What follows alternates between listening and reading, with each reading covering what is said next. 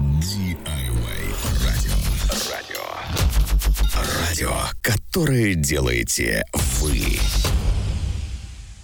Здравствуй, уважаемый любитель спортивных подкастов. Рады тебя приветствовать на нашей волне. Устраивайся поудобней, а мы тогда с твоего разрешения начнем наше путешествие всквозь время. Мы это Дмитрий и Светлана. Итак, поехали. В этом выпуске ты узнаешь о таком футбольном клубе, как Роттерхэм Юнайтед. Часть первая.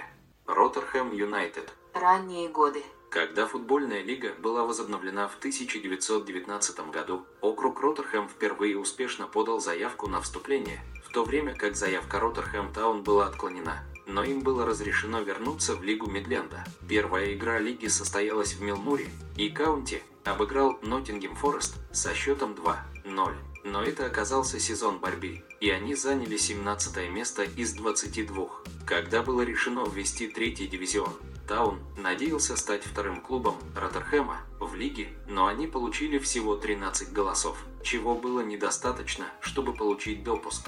Уже ходили слухи о том, что два клуба могут объединиться, и когда Каунти вылетел в 1923 году, этот шаг выглядел более вероятным поскольку перспективы Тауна становились все более и более мрачными из-за постоянно растущих финансовых проблем. В марте 1925 года было принято решение о том, что Таун будет ликвидирован, и 27 мая 1925 года официально родился новый клуб под названием Роттерхэм Юнайтед. Новому клубу был официально присвоен статус лиги, но первый сезон был не особенно хорошим, и они заняли 14 место. Это должно было стать моделью в течение следующих нескольких лет, поскольку нехватка финансов оказалась постоянной проблемой, и в попытке дать толчок собачьим бегам были введены в мае 1931 года. Но это было прекращено через год футбольной лигой, и в следующем десятилетии на игровом фронте наблюдалось небольшое улучшение. Шестое место в сезоне 1937-38 было лучшим, чего они достигли. Футбол продолжался во время Второй мировой войны, когда командам приходилось вводить приглашенных игроков. Но последний из этих лет принес долгожданный успех для Роттерхэма, поскольку они выиграли Кубок третьего дивизиона и трофей Лиги третьего дивизиона «Восток». Это подготовило почву для значительного улучшения состояния, и когда нормальная игра возобновилась, Юнайтед занял второе место в течение трех сезонов подряд с 1946-47 годов. В том первом сезоне Олли Ардрон забил 38 голов в 40 матчах, а посещаемость регулярно была пятизначной. После трех неудач в своих попытках получить повышение в классе, когда только одна команда поднялась во второй дивизион, Роттерхэм опустился на шестое место в сезоне 1949-50, но в следующем сезоне они выиграли чемпионат в превосходном стиле, забив 103 гола в 46 играх. Это подняло их на более высокий уровень, и они быстро показали, что способны справиться с некоторыми выдающимися выступлениями, включая победы над Шеффилд Уэнсдей, Лидс Юнайтед, Вест Хэм Юнайтед и Саутгемптоном. Они финишировали на девятой позиции, но в сезоне 1953-54 они выступили еще лучше, поднявшись на пятое место. Попутно команда добилась выдающихся результатов, ни один из которых не был лучше, чем победа над Ньюкасл Юнайтед со счетом 3-1 в третьем раунде Кубка Англии в январе 1953 года.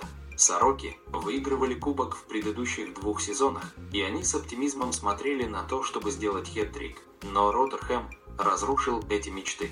Тем не менее, лучшее было еще впереди, и в сезоне 1954-55 они пропустили продвижение в первый дивизион, нынешнюю премьер-лигу, с минимальным отрывом. Они сравнялись по очкам с чемпионами Бирмингем Сити и Лутон Таун, которые оба поднялись, но пропустили в среднем по голам. Это должно было стать вершиной Роттерхэма, и в следующие несколько сезонов они изо всех сил пытались оказать подобное влияние. В сезоне 1959-60 они участвовали в эпических битвах в Кубке Англии с могущественным Арсеналом. Команды сыграли в ничью с Милмуром в третьем раунде и, несмотря ни на что, сыграли в ничью в переигровке на Хайбере перед толпой в 57 598 человек, что является самым высоким показателем за всю историю игры Роттерхэма. Миллерс выиграли жеребьевку и провели вторую переигровку, которая состоялась на стадионе Шеффилд Уэнсдей, на стадионе Хиллсборо, где они одержали памятную победу со счетом 2-0. Творцы истории. Еще больший успех последовал, когда Роттерхэм вышел в первый в истории финал Кубка Лиги, но двухматчевый финал против Астон Виллы был перенесен с конца сезона 1960-61 до начала следующей кампании, когда они были обыграны со счетом 3-2 по сумме двух матчей после дополнительного времени. Роттерхэм участвовал в еще одном титаническом кубковом матче против могучего Манчестер Юнайтед в сезоне 1965-66, когда они сыграли в ничью 0-0 на Олд Траффорд, но потерпели мучительное поражение со счетом 1 0 в переигровке на Милморе, но в сезоне 1967-68 ситуация на поле ухудшилась, и они столкнулись с перспективой вылета, когда в качестве тренера был назначен знаменитый Томми Дохерти. Он дал обещание вывести Юнайтед из второго дивизиона, и он был верен своему слову, хотя это был неправильный путь с вылетом в конце сезона. Ситуация стала еще хуже, когда в сезоне 1972 73 последовал еще один вылет, когда команда опустилась в подвальный дивизион. Но два сезона спустя, когда Джим МакГиган возглавил команду, было достигнуто повышение, и в сезоне 1976-77 команда была в шаге от того, чтобы подняться во второй дивизион, снова пропуская по среднему количеству голов. Затем последовало несколько сезонов посредственности, и за пределами поля произошли серьезные потрясения, когда Антон Джонсон принял клуб от семьи Персхаус. Новый председатель привел Лана Портерфилда в качестве менеджера, и он вывел команду из зоны вылета в сезоне 1979-80. В следующем сезоне он привлек несколько новичков, и его подписания принесли богатые дивиденды, поскольку команда выиграла титул третьего дивизиона с непобитым домашним рекордом, в котором было пропущено всего 8 голов в 23 играх на Милморе. К сожалению, Портерфилда переманили, чтобы возглавить Шеффилд Юнайтед летом, а бывший игрок сборной Англии Эмлин Хьюз возглавил Милмур. В своем первом сезоне его команда боролась не на том конце таблицы, прежде чем он привел их к замечательной серии из 9 побед подряд, чтобы подняться вверх по таблице и вселить надежды на повышение в классе но они снова упали и финишировали на седьмом месте, прежде чем более мрачные результаты в следующем сезоне привели к увольнению Хьюза, а новый босс Джордж Кер не смог предотвратить вылет. За кулисами клуб был в большом смятении с огромными долгами, угрожающими положить конец существованию клуба после некоторых теневых сделок, и после ухода Джонсона клуб пару раз переходил из рук в руки, прежде чем он был передан в руки администратора. Только вмешательство председателя Кена Бута спасло клуб от распада, но с мая 1987 года он столкнулся с постоянно растущими финансовыми проблемами и регулярно должен был поддерживать клуб. В конце сезона 1987-88 Роттерхэм снова опустился в четвертый дивизион, но тренер Билли Макьюин вернул их в качестве чемпионов с первого раза. Но снова более высокий статус не мог быть сохранен и он снова снизился в мае 1991 года, когда Макьюин присоединился к списку уволенных менеджеров по ходу сезона. Помощник Фил Хэнсон взял на себя ответственность, и он добился немедленного успеха, заняв второе место, которого было достаточно, чтобы вывести свою команду из четвертого дивизиона прямо во вновь сформированный второй дивизион. Однако правление Хинсона подошло к концу только в сезоне 1994-95, когда его заменили Арчи Геммел и Джон МакГоверн, но они не смогли принести клубу успех в лиге. Победители Уэмбли, но они взяли Миллеров на Уэмбли в единственный раз в истории клуба, когда они выиграли авто Уинджелиэсис Шилд в апреле 1996 года, обыграв Шрусбери Таун. Дуэт присоединился к длинному списку уволенных тренеров, в начале сезона 1996-97 и Дэнни Бергара, который не смог предотвратить худший сезон Юнайтед и неизбежный вылет, заменил их. Возвращение короля. Бывший бомбардир успешного сезона 1980-81 Ронни Мур возглавил команду в мае 1997 года на фоне огласки. У него было всего несколько игроков по контракту, но он постепенно перестроил команду, и в своем первом сезоне новый тренер вывел свою команду на девятую позицию сразу за пределами плей-офф, которые были достигнуты в следующем сезоне. Но они были обыграны в серии пенальти Лейтон Ориент. Это ознаменовало выдающийся подъем вверх по лестнице футбольной лиги, и в конце сезона 2000-2001 команда дважды подряд выходила в первый дивизион. Они были явными фаворитами на скорейшее возвращение во второй дивизион. Но они снова бросили вызов шансам, выжив, даже несмотря на то, что это было с минимальным отрывом, разницей мячей. Казалось бы, бесконечный прогресс продолжился снова, и после заигрывания с возможностью выхода в плей-офф в сезоне 2002-2003 они финишировали на 15 позиции, самой низкий за весь сезон. В сезоне 2003-2004 Миллерс продали своего результативного нападающего Алана Ли в Кардив-Сити, и они явно боролись без голов ирландского игрока, заняв разочаровывающее 17 место. Сезон был непоследовательным, поскольку Миллеры всегда оглядывались через плечо в нижней части таблицы, но они набрали достаточно очков, чтобы обеспечить безопасность в предпоследней игре благодаря прекрасной домашней победе над Бернли со счетом 3-0, которая помогла им закончить с тремя очками и пятью местами от падения. Самыми яркими моментами сезона стали ничья 1-1 с Арсеналом в Кубке Лиги Канониры, выиграли 9-8 в серии пенальти и первая победа в сезоне, которая была одержана в третьей игре, когда одного гола было достаточно, чтобы отправить Вест Хэм Юнайтед. Результат был омрачен новостью о том, что посетители были настолько недовольны удобствами в Милмуре, что решили переодеться в соседнем отеле.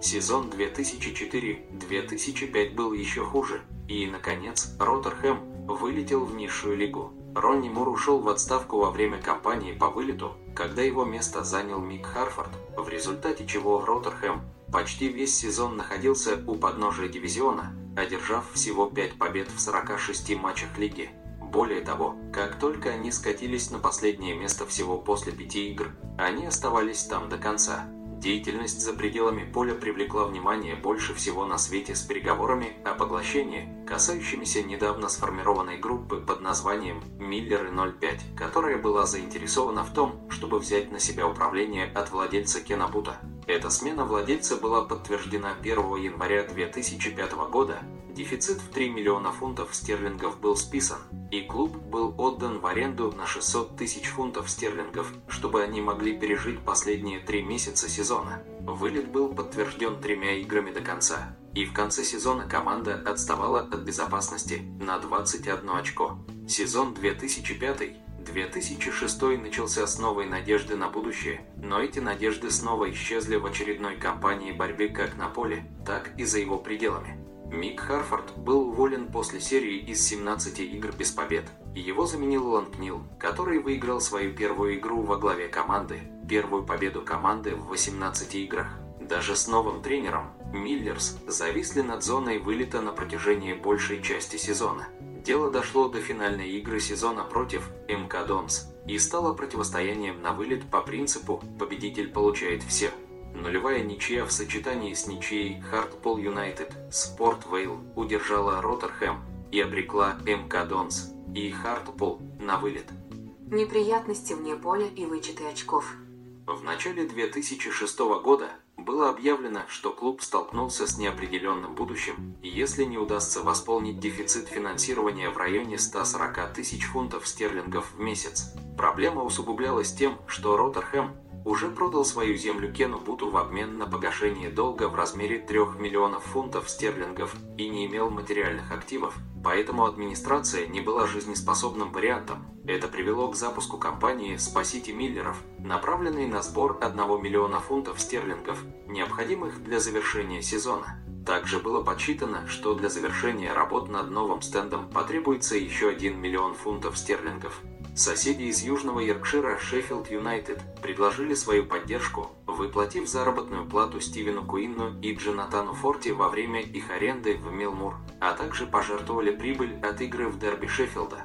Многие местные клубы также проводили сборы. Вмешательство местного бизнесмена Дениса Коулмана и Дина Матча в 11 час ввело в клуб новые инвестиции вместе с новым бизнес-планом и предотвратила возможный распуск клуба, однако даже с новым поглощением у нового совета директоров не было достаточной финансовой поддержки, чтобы помешать клубу вступить в добровольное соглашение компании, форма управления, за что клуб получил 10 очков на старте следующего сезона. Роттерхэм Юнайтед начал свой второй год подряд в первой лиге с дефицитом в 10 очков в результате CVA, который спас клуб от ликвидации. В какой-то момент в конце сезона в команде было всего 7 штатных профессионалов, но Книл сделал ряд подписаний в течение этого периода, чтобы укрепить команду. Миллерам понадобилось время до середины октября, 14 игр, чтобы подняться с дна таблицы. Однако серия из 18 матчей лиги без побед к концу сезона привела к увольнению Алана Нилла. Марк Робинс заменил его, однако дефицит в 10 очков оказался слишком большим, и вылет в Лигу 2 был подтвержден за три игры до конца. Большую часть сезона 2007-2008 Миллерс провел в турнирной таблице, выиграв 8 матчей подряд к концу года. Однако в середине марта 2008 года стало известно, что Роттерхэм снова вошел в администрацию и будет вычтено 10 очков. Это сопровождалось падением формы, и Роттерхэм занял девятое место в лиге. Ближе к концу сезона стало известно, что местный бизнесмен Тони Стюарт должен был занять пост председателя и владельца клуба, но ему посоветовали не выходить из администрации через CVA, что означало дополнительный вычет очков на следующий сезон. Новый председатель и прощание с Милмуром. 6 августа, всего за три дня до начала сезона, футбольная лига пригрозила запретить Роттерхэму, а также Борнмуту, участвовать во второй лиге в сезоне 2008 2009, потому что клуб еще не вышел из администрации и не завершил процесс передачи права собственности. Футбольная лига постановила, что принятие вычета 17 очков будет условием, которому команда должна подчиняться, чтобы иметь право играть, что и было принято. Кроме того, Роттерхэм Юнайтед был вынужден покинуть Милмур, свой дом более 100 лет, после споров с арендодателями. Будучи еще более залезшим в долги, Роттерхэм также продал свою тренировочную базу в Хутен Робертс и теперь тренируется на стадионе Кинмоут Донкастер Роверс, сдавая в аренду одно из своих полей. Это привело к дальнейшим осложнениям после того, как футбольная лига потребовала залог в размере 750 тысяч фунтов стерлингов за то, чтобы команда играла за пределами города в течение максимум 4 лет. Клуб должен вернуться в Роттерхэм в течение этого периода времени, иначе он потеряет свою долю в футбольной лиге. Под новым руководством Тони Стюарта Роттерхэм начал свою первую игру сезона 2008-2009 на стадионе Дон Велли победой над Линкольн-Сити со счетом 1-0. Несмотря на трудности, Миллерс провели впечатляющий сезон при новом режиме, быстро ликвидировав дефицит очков и борясь за место в плей-офф до самого конца сезона. Роттерхэм также участвовал в двух кубковых сериях, дойдя до северного финала Йоханстанес Пейн Трофи и Кубка Карлинга в последних 16 матчах. Это включало в себя несколько очень впечатляющих побед над соперниками из высшей лиги, такими как Вулверхэмптон Wanderers, Саутгемптон, местными соперниками Шеффилд Уэнсдей, Лестер Сити и Лидс Юнайтед. Миллеры начали свой второй сезон в Дон Велли с Марком Робинсом, полным оптимизма, захватив Адама Лефондра у соперника по второй лиге Рачдейла. Однако до того, как сезон подошел к осени, менеджер Марк Робинс уехал в соседний Барнсли, и после непродолжительного периода под руководством Стива Тарнбера легенда клуба Ронни Мур вернулся к рулю. В его первом сезоне Миллерс во главе с бомбардирами Лефондра вступили в борьбу за повышение в классе и в конечном итоге финишировали на пятой позиции, выйдя в плей-офф в конце сезона.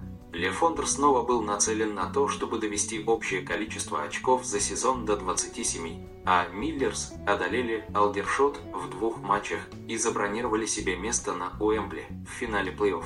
В воскресенье 30 мая Миллерс во второй раз выступили на Уэмбли, сначала на новом стадионе, рассчитывая на результат, аналогичный финалу Auto Windscreen Cup. Однако, несмотря на два гола Райана Тейлора, Миллерс потерпели поражение со счетом 3-2 от Дегенхэм энд Редбридж, что обрекло их на еще один сезон во второй лиге.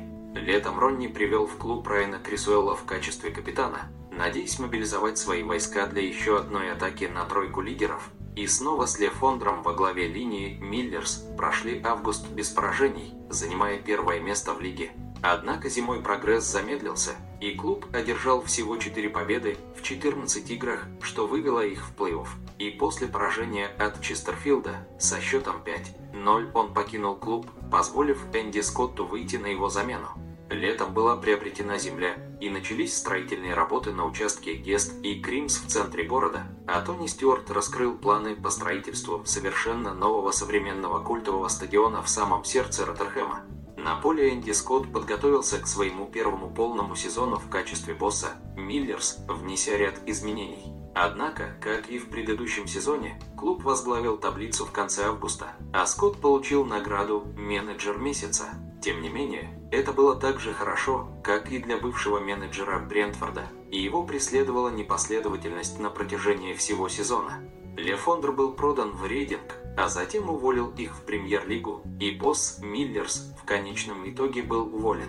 Даррен Паттерсон, помощник главного тренера Скотта, провел беспроигрышный период в качестве исполняющего обязанности главного тренера, прежде чем менеджер Кроули Таун Стив Эванс, чья команда выиграла повышение в классе в том же сезоне, взял бразды правления в Миллерс, взяв с собой помощника Пола Рейнора.